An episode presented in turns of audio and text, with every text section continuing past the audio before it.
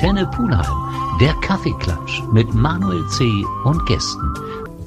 Was sich in den letzten Wochen, Monaten abzeichnet, ist eine Riesenpanik im Volk, was Thema Energie angeht, was Thema Sicherheit angeht, etc. pp. Die Kommunikation spielt hier eine Riesenrolle, was äh, von Regierung, von Medien etc. Aus, ausgeht. Deshalb habe ich mir heute mal einen Kommunikationsspezialisten eingeladen, mit dem ich gerne das Thema ein bisschen, ja, vielleicht auch bröseln möchte. Stell dich mal bitte vor. Ja, ich bin der Michael Vetter. Hallo, ich bin Kommunikationsexperte, Rhetoriktrainer und äh, beobachte tatsächlich die Kommunikation der Regierung auch mit mit ähm, Verwunderung und ähm, bin dankbar dafür, dass ich mich heute dazu auch äußern darf. Wie würdest du denn die Lage, die uns jetzt bevorsteht, einschätzen? Nimmst du auch eine Unruhe, eine Panik wahr oder siehst du das differenzierter? Ähm, Unruhe, ja, Panik, nein. Klar, es ist die Bevölkerung beunruhigt, wenn wir merken, dass unser Geld zehn Prozent plötzlich weniger Wert hat als noch im vergangenen Jahr.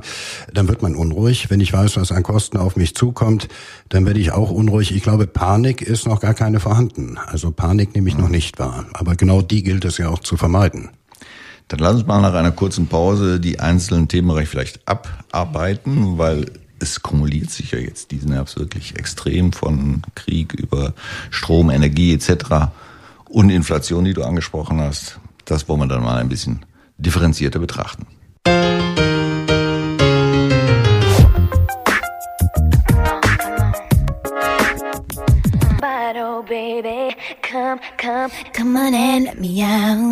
Michael Vetter bei mir im Kaffeeklatsch, Kommunikationsexperte. Warum Kommunikationsexperte heute eine Rolle spielt, ist, dass wir täglich zugemüllt werden mit irgendwelchen, ja, für mich schon Panikmacher Schlagzeilen, was natürlich was mit Kommunikation zu tun hat. Einmal von unseren Politikern her und einmal aus dem Medienbereich.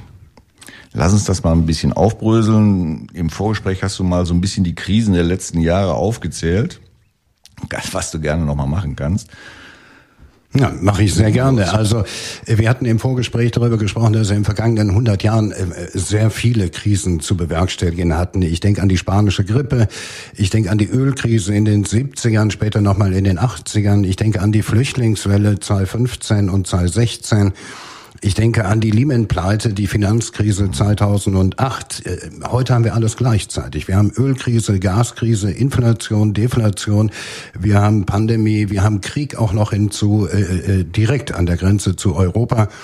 Äh, das ist schwer zu bewerkstelligen. Also ich möchte im Moment auch nicht politisch handelnder sein in Verantwortung im Bund, denn äh, darauf konnte keiner vorbereitet sein. Mhm. Jedenfalls nie auf die Menge an Problematiken. Ja, du hast ja auch das Gefühl, es kommt jeden Tag, jede Woche ein neues Problem dazu, ohne dass das alte abgearbeitet ist. Ja, abarbeiten ist im Moment auch schwer, nicht? Also die, die Wahrscheinlichkeit, dass es in der, im, im nächsten Jahr äh, nochmal, also sich nochmal zuspitzt, ist ja sehr groß. Die Preise werden ja nicht plötzlich sinken. Putin wird ja den Krieg nicht beenden. Die Pandemie wird sich auch nicht von alleine auflösen lassen da kommt noch einiges auf uns zu. Das ist so. Da muss man wahrscheinlich auch offen drauf zugehen. Hm. Jetzt sind ja einige Probleme einfach Resultate aus den vorherigen Problemen. Wenn wir mal über den Krieg nachdenken, was der alles an Problemen mit sich zieht, wie schätzt du da die Situation ein?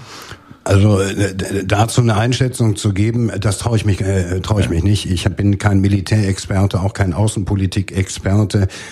Ich ähm, war von Beginn an gegen die, und das, damit stand ich ja nur auch nicht alleine, gegen die Lieferung von schweren Waffen in die Ukraine, einfach aus äh, ähm, der, der Geschichte heraus, dass ich dachte, wir sollten uns dort auch nicht passiv beteiligen. Ich weiß gar nicht, wie ich heute dazu stehe. Mhm. Ich habe da keine feste Meinung zu. Es macht mir Sorge, und ich bin eigentlich dankbar, dass wir zumindest mal außenpolitisch halbwegs bedächtig agieren. Hm. Das Schlimme ist, dass man diesen Charakter Putin überhaupt nicht einschätzen kann. Man bekommt immer mehr das Gefühl, je mehr er in die Ecke gedrängt wird, ob er das wirklich ist, weiß ich gar nicht, umso unberechenbarer wird er. Ja, das sind mit allen Despoten so. Also man kann ja, ähm, das sieht man in Ungarn, also ich finde Viktor Orban auch nicht unbedingt mhm. berechenbarer, äh, nur hat er halt keine ter territorialen Ansprüche offensichtlich. Ne? Aber äh, ähm, bei Wladimir Putin, der reagiert natürlich irrational, dem kann man dann vermutlich rational auch kaum begegnen. Und ähm, so haben wir es ja mit Bolsonaro in Brasilien gehabt und in vielen anderen Ländern haben wir ähnliche Gegebenheiten, Türkei, Erdogan, also es ist eine unruhige Zeit in vielen unruhigen Ländern und ähm, wir sind da noch recht recht weit von von von weg von diesen Unruhen und ich glaube hier gilt es dann auch politisch so zu kommunizieren, dass man die Bevölkerung mitnimmt, damit erst gar keine Unruhe entsteht. Letztendlich wird ja auch ein bisschen darauf abgestellt, dass es in Europa ist, dass es tatsächlich in der Nähe ist, dass wir also irgendwo mittelbar oder unmittelbar auch betroffen sind. Also ja. so weit weg ist das Thema ja gar nicht. Nein, gar nicht. Wenn Lemberg äh, bombardiert wurde, und das wurde es ja schon angegriffen, dann ist das wenige Kilometer von der polnischen Grenze entfernt. Also das darf man auch nicht unterschätzen. Bisher äh, hatte die NATO noch keinen Grund, äh, sich, sich angegriffen zu fühlen. Ich hoffe, das bleibt auch so. Ja, das kann sich natürlich auch ändern. Gerade die Ukraine möchte jetzt auch möglichst schnell in die NATO hinein. Lass uns mal vielleicht von Anfang an nochmal drauf gucken auf das Thema. Wenn du dich äh, unterhältst mit verschiedensten Leuten, auch aus verschiedensten Regionen, ob es Ungarn sind oder ähnliche, da ist teilweise ein Verständnis für das Handeln des Putin zu erkennen. War das eine Geschichte, die wirklich absehbar war? Naja, nun gut, also äh, äh, Ungarn, äh, Polen, äh, Tschechien, alle ehemaligen Ostländer oder ehemaligen Ostblockstaaten haben prinzipiell und traditionell eine Nähe zu Russland oder zur ehemaligen Sowjetunion. Inzwischen ist es aber so, dass sich Polen, Tschechien zum Beispiel auch schon äh, bedroht fühlen. Bei Ungarn ist es noch nicht so und das liegt natürlich auch an der Nähe von Viktor Orban zu, zu äh, Präsident Putin, ne, also dem russischen Präsidenten Putin. Ähm, die Sorge mache ich mir weniger darum, dass, dass äh, Ungarn Putin unterstützen würde. Sorge mache ich mir halt darum, dass jemand im Kreml wirklich irrational agiert, der eine große Atommacht darstellt. Mhm. Gut, dann lass uns mal von dem Thema Krieg ein bisschen abkommen und auf die Folgen dieses Krieges, gerade was den Energiebereich angeht, kommen. Das aber nach einer kurzen Pause.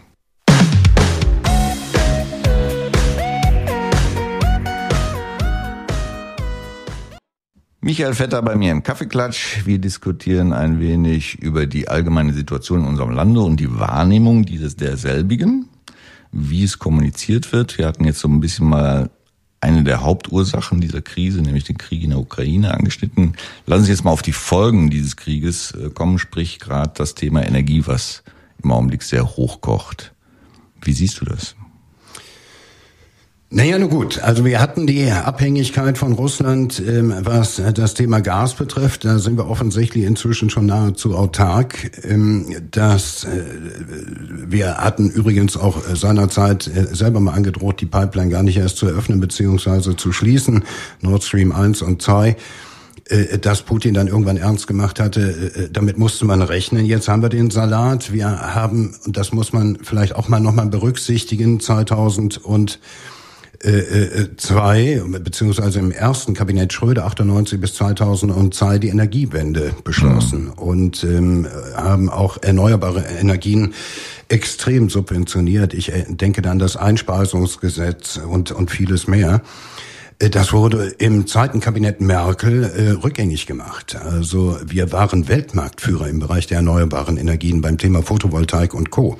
Wir sind heute Schlusslicht im weitesten Sinne und holen so langsam aber sicher mal wieder auf. Das ist hausgemacht. Also die Abhängigkeit vom russischen Gas und äh, die, der Verzicht auf den Ausbau der erneuerbaren Energien war einfach hausgemacht. Mhm. Und damit muss sich die Politik heute halt auseinandersetzen. Ja gut, es ist dann halt immer, ja nicht einfach, aber zu sagen, man hat im Vorfeld Fehler gemacht. Was machen wir jetzt in der Situation, die wir haben? Welche Lösungsansätze haben wir?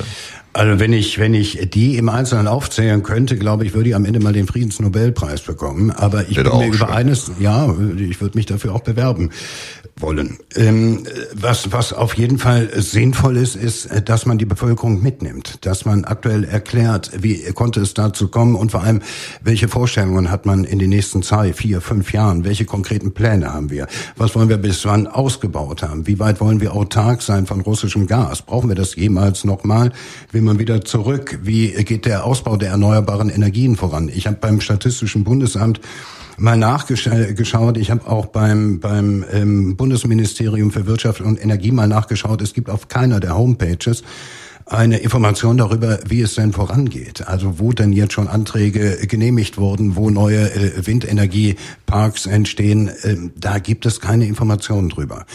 Und wenn ich da nicht offen kommuniziere, muss ich mich nicht wundern, wenn ich die Bevölkerung nicht mitnehme. Aber wenn die wissen, wir haben in drei, in vier, in acht Jahren eine Entspannung, dann glaube ich, gehen wir auch heute damit anders um. Ich Hast du eine Idee, woran das liegt, dass es so schlecht kommuniziert wird oder gar nicht kommuniziert wird? Ja, Politik ist in erster Linie Kommunikation. Und ähm, ich glaube, daran scheitert es halt gerade. Also ich erlebe unseren Bundeskanzler nicht unbedingt als Kommunikationsgenie. Ich habe äh, Angela Merkel schon nicht als Genie betrachtet, aber dass man sich da noch steigern konnte, das hätte ich kaum für möglich gehalten. Und dann sehe ich auch im Kanzleramt gar nicht mal durch Olaf Scholz, sondern durch Wolfgang Schmidt, dem Kanzleramtsminister, größte Kommunikationsprobleme. Früher wurde im Kanzleramt, wurden dort die Strippen gezogen. Wenn da jemand mehr oder weniger undiszipliniert war, wurde er da reingebeten. Ja, die Fraktionen haben gerüffelt, haben diszipliniert. Es gab sowas wie eine Fraktionsdisziplin. Heute erlebe ich einen Anton Hofreiter oder eine Agnes Strack-Zimmermann oder ein Michael Roth quer durch die Parteien, die in, unange, unabgesprochen in die Ukraine fahren. Also das hätte es früher vermutlich in der Politik in der Form nicht gegeben. Gut, jetzt klingst du wie mein Vater. Früher war alles besser. Nein. Mag auch besser gewesen, aber woran machst du das fest? Beziehungsweise wie konnte eine solche Entwicklung stattfinden? Nein, nein, nein, damit habe ich nicht gesagt, früher war alles besser. Das kann ich auch gar nicht beurteilen. Ich bin erst 50. Aber ähm, ich weiß auf jeden Fall mal eines. Ich weiß, dass ähm, ich mich zumindest mal nicht mitgenommen fühle. Und, und ich achte schon auch darauf, was wird wie und wo gesagt. Ich verfolge die Talkshows auch, auch bewusst, auch aus eigenem Interesse logischerweise als Kommunikationstrainer. Und ich erlebe da tatsächlich sehr viel Zurückhaltung in der Kommunikation. Und ich erinnere mich an eine Aussage unseres damaligen Innenministers Thomas de Maizière, der sagte, alles, was ich Ihnen jetzt sage, würde die Bevölkerung nur beunruhigen.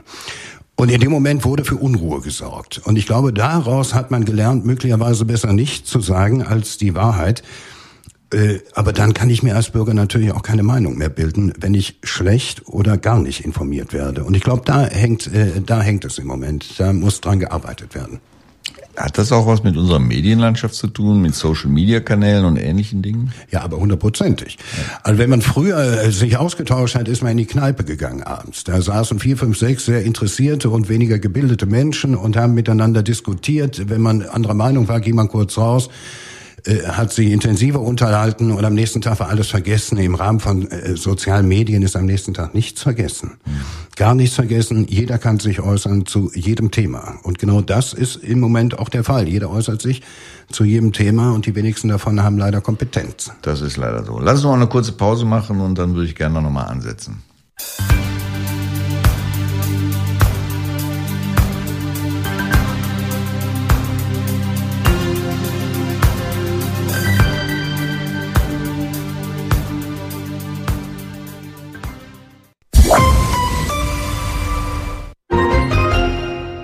Wussten Sie, dass Ihre Mitarbeiter Ihr größtes Datenschutzproblem sein können? Wie Sie eine datenschutzkonforme Mitarbeiterschulung einfach durchführen, erfahren Sie unter dsgvo2018.de. Datenschutzlösungen leicht gemacht. Ja, Social Media Kanäle, Medienlandschaft, alles spielt irgendwo eine Rolle, was Meinungsbildung angeht. Konsequenz ist, dass sich keiner mehr traut, wirklich was zu sagen. Wenn ich das richtig verstanden habe, siehst du das ähnlich? Nein, nein, ganz im Gegenteil. Jeder traut sich alles zu sagen. Äh, früher, früher gab es diese Foren gar nicht. Ja, ich, ich, ich rede jetzt von den Herren der Politik, die das ist es, ja. Da, sich da nicht mehr trauen, klare Kante zu zeigen, Statements zu setzen. Wir haben gesehen, was passiert ist, wenn der März mal einen Ausreißer hatte wie lange das nachhalt, wie lange das beschäftigt? Ja, vor allem, äh, ähm, also der Ausreißer war politisch natürlich äh, zu überdenken, aber das Wort als, als solches wurde natürlich dann auch quer durch die Medien getrieben. Ich weiß nicht, wir haben wirklich größere Sorgen als das Wort Sozialtourismus ja. und ich glaube, Friedrich Merz hat das sehr bewusst eingesetzt und Davon bin ich auch überzeugt. Ja, ich glaube, sowas kann man, sollte man vielleicht sogar ab und zu auch mal ignorieren, nicht? Dann gibt man ihm gar nicht erst das Forum. Ja, trotzdem nochmal zurück, Kommunikation. Hättest du Ansätze, wo du sagst, ähm, wir hatten ja eben das Beispiel, wo du sagtest, du findest keine Pläne, wie es in drei, vier, fünf Jahren aussehen soll. Das wäre ja in meinen Augen mal eine positive Nachricht, die man wirklich transportieren sollte. Wo es sagt, wie es sagt und sind es zu viele, die dann da Einfluss drauf haben, ob sowas überhaupt gesagt wird? Alles richtig. Wir haben äh, zunächst mal haben wir äh, eine eine Koalition aus drei Parteien, die ideologisch äh, unterschiedlicher kaum sein könnten die untereinander äh, im Moment auch sehr zerstritten sind, weil die Ideologien noch eine große Rolle spielen. Wobei wir wirklich in einer Notsituation, in einer dramatischen Notsituation sind. Ich weiß gar nicht, ob Ideale da die große Rolle spielen sollten. Es hakt auch daran, dass die, das sagte ich gerade schon mal, die Bevölkerung nicht mitgenommen wird. Also eine Ansprache des Bundeskanzlers im Fernsehen kann helfen. Ein Bürgerdialog, ein offener Bürgerdialog, in dem Fragen gestellt werden können, äh, welches hier zum Beispiel in einem solchen Radiosender stattfinden kann, in sämtlichen Medien, live gestreamt bei ARD, ZDF, RTL und Co. Äh, stattfinden könnte. Das passiert aber nicht. Das passiert lediglich im Vorfeld von Wahlen. Da gibt es dann Trielle, Duelle, dann werden auch Bürgerdialoge gehalten, aber dass man das zur Primetime mal machen würde, den, den Ansatz sehe ich nicht und ich glaube, der wäre zwingend notwendig in einer solchen Situation, weil wir eine, eine, ja, diese Situation noch nie hatten. Noch nie. Lässt sich aber möglicherweise nicht verkaufen, für Quote sorgen. Das ist ja eine Sache, die mir echt Angst macht, dass so ein Sommerhaus der Stars oder wie man das auch immer nennt, eine höhere Einschaltquote, mehr Akzeptanz, mehr Diskussionsforum bietet als zum Beispiel eine solche politische Sendung.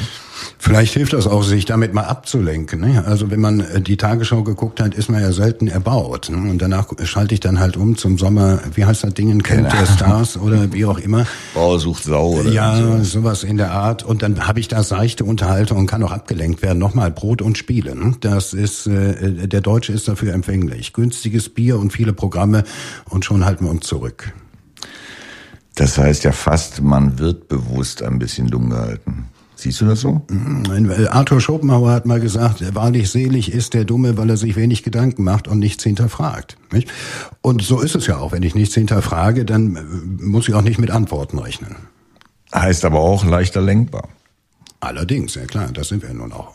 Das ist wahr. Ja, du hast eben schon mal kurz anklingen lassen, drei Parteien verschiedenster Ideologien.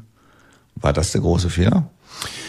Ja, welche Wahl hatte man? Nicht? Also wenn man nicht weiterhin eine große Koalition hätte führen wollen, da gab es ja keine Alternative. Es gab Ansätze von Jamaika, aber ich glaube, die sind schon immer alleine schon aufgrund der der ideologischen äh, äh, ähm, des ideologischen Abstands zwischen CDU und Grünen, zumindest mal in in ähm, äh, ökologischen äh, Bereichen nicht möglich gewesen. Und ich glaube, auch die FDP hätte es nicht mitgetragen, mit den Grünen und der CDU die Regierungsverantwortung von Angela Merkel einfach fortzuführen. Am Ende ist es so, es ist ein Zweckbündnis, es ist keine Liebeshochzeit, das wissen auch alle und ähm, man muss sich halt einigen. Und das fällt im Moment offensichtlich schwer. Und was mir noch viel mehr gefallen würde, wäre man äh, würde sich hinter verschlossenen Türen einigen und käme hinterher mit Ergebnissen raus. Mhm. Das ist aber nicht der Fall. Also selbst wenn man mit Ergebnissen rauskommt, äh, halt, heißt es noch lang nicht, dass die Ergebnisse auch Bestand haben. Ich erinnere mich an die Diskussion und auch an die Einigung äh, zur Verlängerung der AKW. Man hat einen Stresstest gemacht, hat sich darauf geeinigt, dass die beiden südlichen AKW-Laufzeiten äh, verlängert werden. Und in der Pressekonferenz hat Christian Lindner dann gesagt, äh, er sehe das aber doch komplett anders, Einigung hin oder her. Er wünschte sich eine Verlängerung aller AKW. Man kann dazu stehen, wie man will, aber kommunikativ ist das ein Desaster. Katastrophe, ja, keine Frage. Michael, wir machen noch eine kurze Pause und dann würde ich gern mal auf die letzte Niedersachsenwahl zu sprechen kommen, die mir irgendwo Mut, aber auch ein bisschen Angst macht. Gerne. When your legs don't work like they used to before. And I can't sweep you off of your feet.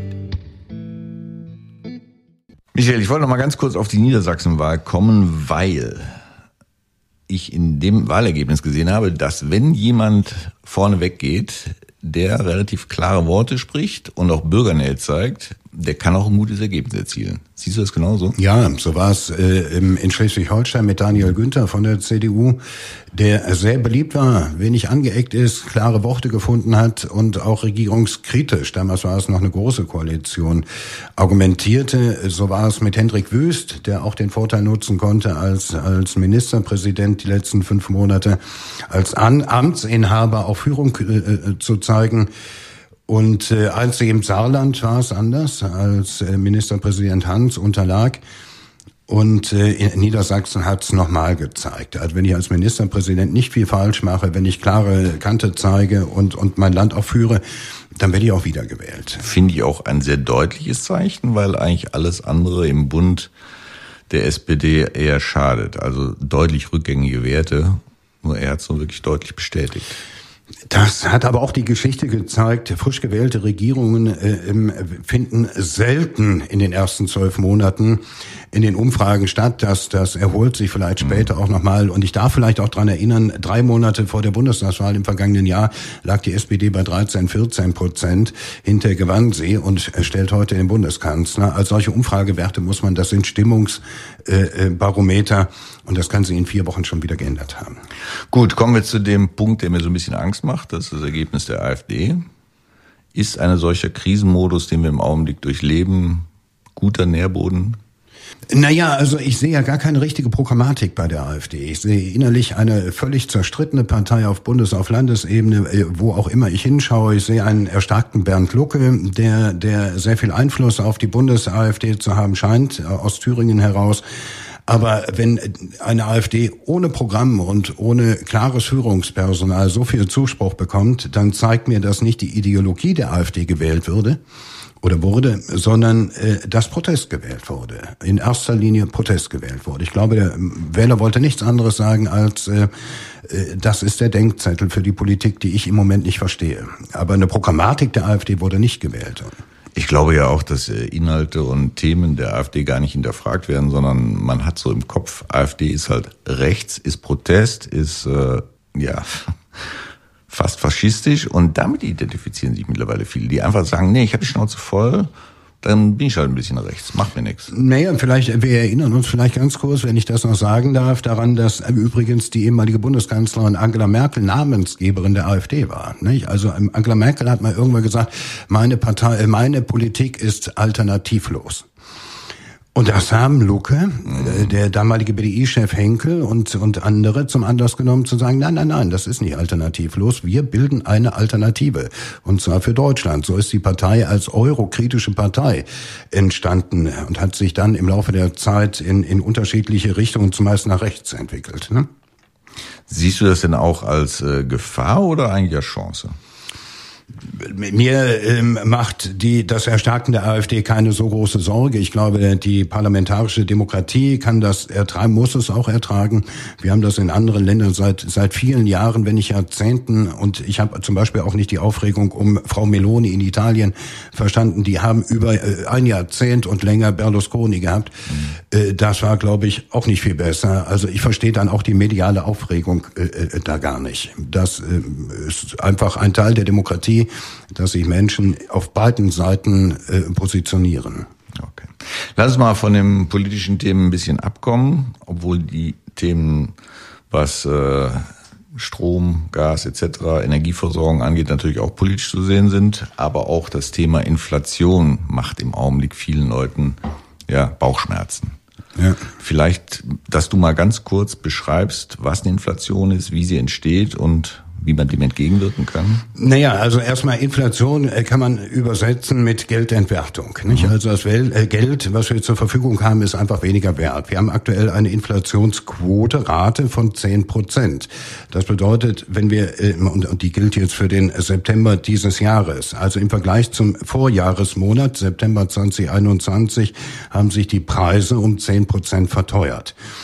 Wie ernst zu nehmen diese Zahl ist oder wie konkret diese Zahl ist, äh, das lässt sich gar nicht so richtig ermitteln. Es gibt den sogenannten Warenkorb, in dem mhm. unter anderem Dienstleistungen, Produktion, äh, ähm, äh, Ausgaben für Haushalt, äh, Nahrung, für Kultur und vieles andere. Das sind über 650 Posten, die da drin äh, zu finden sind, äh, immer im Jahresvergleich äh, verglichen werden halt. Und wenn man nun sieht, wir hatten zu Pandemiezeiten gar kein Kulturangebot. Wir hatten äh, überhaupt gar keine Möglichkeit, Kleidung zu kaufen, weil die, die äh, Kaufhäuser geschlossen waren. Wir äh, konnten nicht essen gehen und vieles mehr.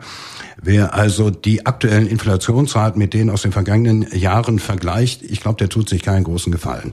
Klar ist, wir haben eine hohe Inflation. Das merken wir auch, wenn wir einen Joghurt oder eine Milch kaufen oder einen Pfund Butter oder an der Tankstelle, merken wir einfach.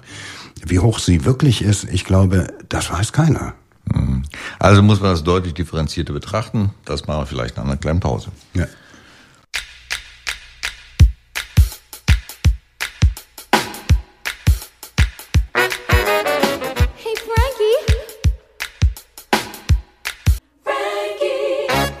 Michael Vetter bei mir im Kaffeeklatsch. Wir sind gerade so ein bisschen beim Thema Inflation gelandet, was man deutlich differenzierter betrachten muss, weil die Zahlen wirklich sehr, sehr schwierig zu vergleichen sind. Trotzdem werden in den Nachrichten natürlich Zahlen gepusht, die erstmal ja Angst machen, mal wieder.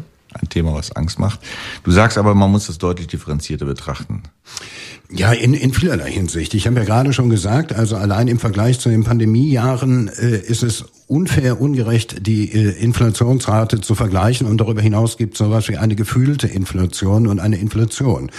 Die Inflationsrate sagt, wir haben zehn Prozent Preissteigerung im Vergleich zum vergangenen Jahr oder zum Vorjahresmonat. Die gefühlte Inflation an der Theke zeigt mir was anderes. Nicht? Ich habe vor drei oder fünf Monaten vielleicht einen Joghurt für 60, also ein Eigenprodukt aus einem Discounter für 60 Cent kaufen können. Heute bekomme ich nicht mehr unter einem Euro. So ist das mit der Milch genauso. Die Butter ist auch um einen oder etwas mehr Euro äh, teurer geworden. An der Tankstelle merken wir es, wir merken es überall. Und deswegen gibt es halt auch eine gefüllte Inflation und die liegt deutlich über den 10 Prozent, die wir statistisch wahrnehmen. Hm. Wenn dann noch das Thema Energie dazukommt, ja. wo ja offensichtlich keiner wirklich genau weiß, wo es hingehen wird, da sind wir wieder beim Kommunikationsproblem. Wir hatten ja zunächst die Gasumlage, ja, also zunächst wurde ja beschlossen, dass wir, dass wir äh, die die Gas, äh, ähm, die die Abschlagszahlungen äh, für jeden erhöhen. Also es sollte ja zusätzliche Kosten sollten äh, entstehen. Nun hat man sich darauf geeinigt, dass man es etwas günstiger macht. Aber da alleine schon durch diese Diskussion und auch durch die Art der Kommunikation sind uns drei, vielleicht vier Monate verloren gegangen, um schneller zu handeln. Und ähm, wenn wir über Inflation reden und Finanzpolitik, bin kein Finanzexperte, beileibe nicht, aber eines weiß ich, vor fünf, vor acht Monaten waren die Zinsen, die Deutschland hat zahlen müssen, um äh, Kredite aufzunehmen, deutlich geringer, als sie es heute sind. Vor acht Monaten haben wir noch Geld dafür bekommen, wenn wir Geld aufgenommen haben. Heute zahlen wir inzwischen Zinsen dafür. Also man darf den Finanzminister schon mal fragen, warum hat er so lange gebraucht, um zu entscheiden, dass äh, neue Schulden aufgenommen werden, auch wenn wir da in der Wortfindung sehr kreativ sind, wie zum Beispiel Sondervermögen. Äh, aber ähm, da muss man dann schon auch fragen, wofür brauchen wir so lange Zeit? Warum handeln wir da nicht? Kann man dem Bürger, dem Hörer ein bisschen Mut machen, was das Thema Energieversorgung angeht? Oder gucken wir da echt in ein schwarzes Loch und müssen uns überraschen lassen? Naja, also ähm, ich will jetzt mal versuchen, Mut zu machen. Gerne. Ich, ich glaube, wenn diese Krise etwas Gutes hat, dann vielleicht, dass wir uns ähm, was die Geschwindigkeit, Genehmigungsverfahren und vieles mehr angeht, deutlich mehr bemühen aktuell um regenerative Energien, alternative Energien äh, zu äh, benutzen. Und ähm, das, glaube ich, ist dann tatsächlich so der das Licht am Ende des Tunnels, äh, dass wir uns im Moment mit mit wirklich großer großem Eifer darum bemühen, erneuerbare Energien zu äh, ähm, installieren und danach auch zu nutzen. Und das macht schon auch Mut. Denn Sonne ist unendlich, Wind nicht immer, aber doch auch, nicht? Und Wasser äh, zwar nicht unendlich, aber wenn wir den Szenarien Glauben schenken, dass der Meeresspiegel steigt, dann wird auch genug Wasser zur Verfügung stehen, gehe ich mal von aus. Wie groß siehst du die Gefahr eines Blackouts diesen Winters? Ich kann auch da wieder nicht äh, sagen, dass ich Experte bin. Ich kann das lediglich als normaler Beobachter, aber auch, auch äh, äh interessierter Beobachter äh, ähm, bewerten. Und ich habe schon die Sorge, dass es zu einem Blackout kommen kann. Ich bin davon überzeugt, dass alles getan wird, um das zu verhindern. Aber ich weiß halt auch, wie geschockt wir waren, als plötzlich das Gas wirklich abgestellt wurde. Mhm. Und äh, wie ähm, unter welchem Zugzwang wir gerieten, als plötzlich drei, später vier Lecks in den, in den Gasleitungen zu finden waren. Ich habe äh, die Sorge, dass wenn wir alle wieder mehr heizen und die Industrie wieder an, anläuft, wir haben ja im Moment auch noch einen großen Auftragsstau aufgrund von Lieferengpässen, oder Lieferkettenunterbrechungen. Äh, ich habe dann die Sorge, wenn alles gleichzeitig wieder anläuft, dass es dann auch, auch äh, zu einem Blackout kommen könnte. Ich hoffe aber, die Politik ist gut vorbereitet. Ich befürchte, sie ist es nicht. Und kommuniziert es entsprechend. Ja. Michael, danke, dass du heute bei mir hier zu Gast warst, dass du uns mal ein bisschen von deiner Seite aus das Thema Kommunikation näher gebracht hast. Halten wir fest, alle sollten daran arbeiten, sauberer zu kommunizieren und vor allen Dingen glaubwürdig zu kommunizieren. Ja, ja. Gutes Schlusswort. Sehr gutes Schlusswort. Danke für die Zeit hier und viel Erfolg weiterhin. Danke dir.